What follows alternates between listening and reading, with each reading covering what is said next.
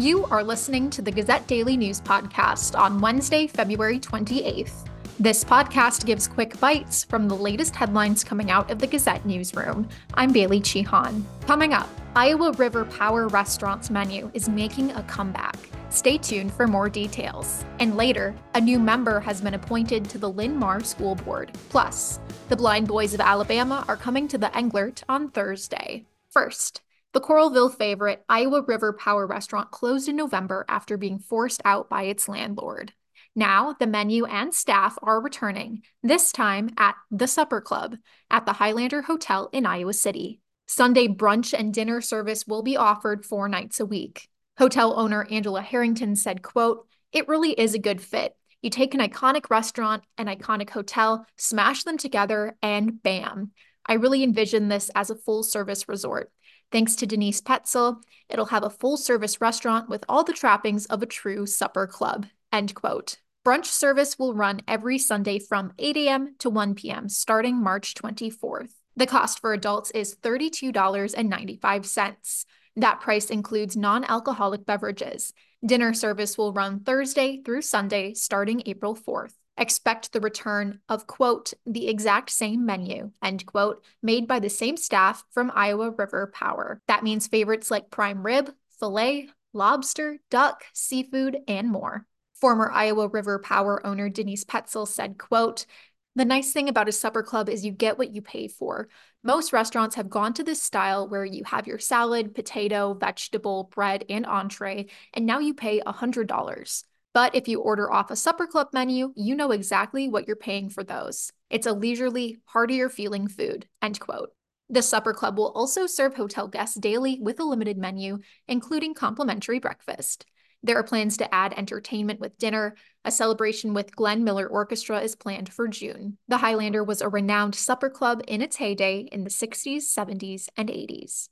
Next, Earlier this month, a vacancy opened on the Linn-Mar School Board when Matt Rollinger resigned with a year and a half left in his term. Rollinger did not cite a reason for his resignation. Now, the board has appointed Laura Thomas to fill the vacancy. Thomas said she applied for the seat to be a voice for every child and family in the school district. Thomas was one of five people who applied for the unpaid opening on the seven member board. School board members expressed that appointing a new board member is difficult.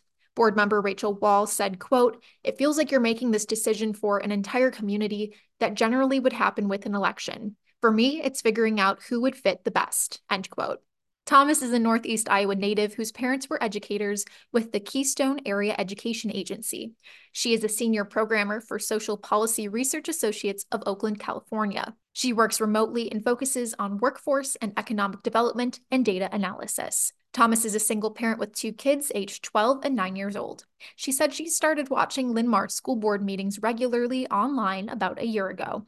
Thomas said, quote, I acknowledge I still have a ton to learn. I'm not watching anymore. I am in it. I want to listen and have more in-depth conversations so I can better understand how some of those tough budget issues and legislation could impact Linn-Mar, end quote. Read the full story at thegazette.com or follow the link in this episode's description. Looking for some entertainment ahead of the weekend? Iconic gospel group The Blind Boys of Alabama is taking the Englert stage on Thursday. The musical group formed at the Talladega Institute for the Deaf and Blind in 1939. While none of its original members are alive today, the tradition has carried on. The Blind Boys have worked with musical icons like Willie Nelson, Lou Reed, Tom Waits, and Bon Iver's Justin Vernon. The ensemble has won five Grammys, been inducted into the Gospel Music Hall of Fame, and has been invited to perform at the White House during the Bill Clinton, George W. Bush, and Barack Obama administrations. The Blind Boys will perform Thursday, February 29th at the Englert Theater in Iowa City. Whenever the band plays in Iowa City, they visit Iowa City Mayor Bruce Teague's home in Decatur City. Longtime member Ricky McKinney said, quote, that's always fun.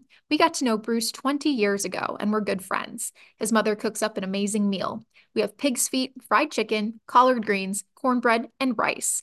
We love it. End quote. As always, you can find a link to each of the stories featured in today's episode in this episode's description or at thegazette.com. Next, let's talk about the weather. Can you believe it's only February? It has been unseasonably warm in eastern Iowa, but today will provide a brief reprieve from warm temperatures.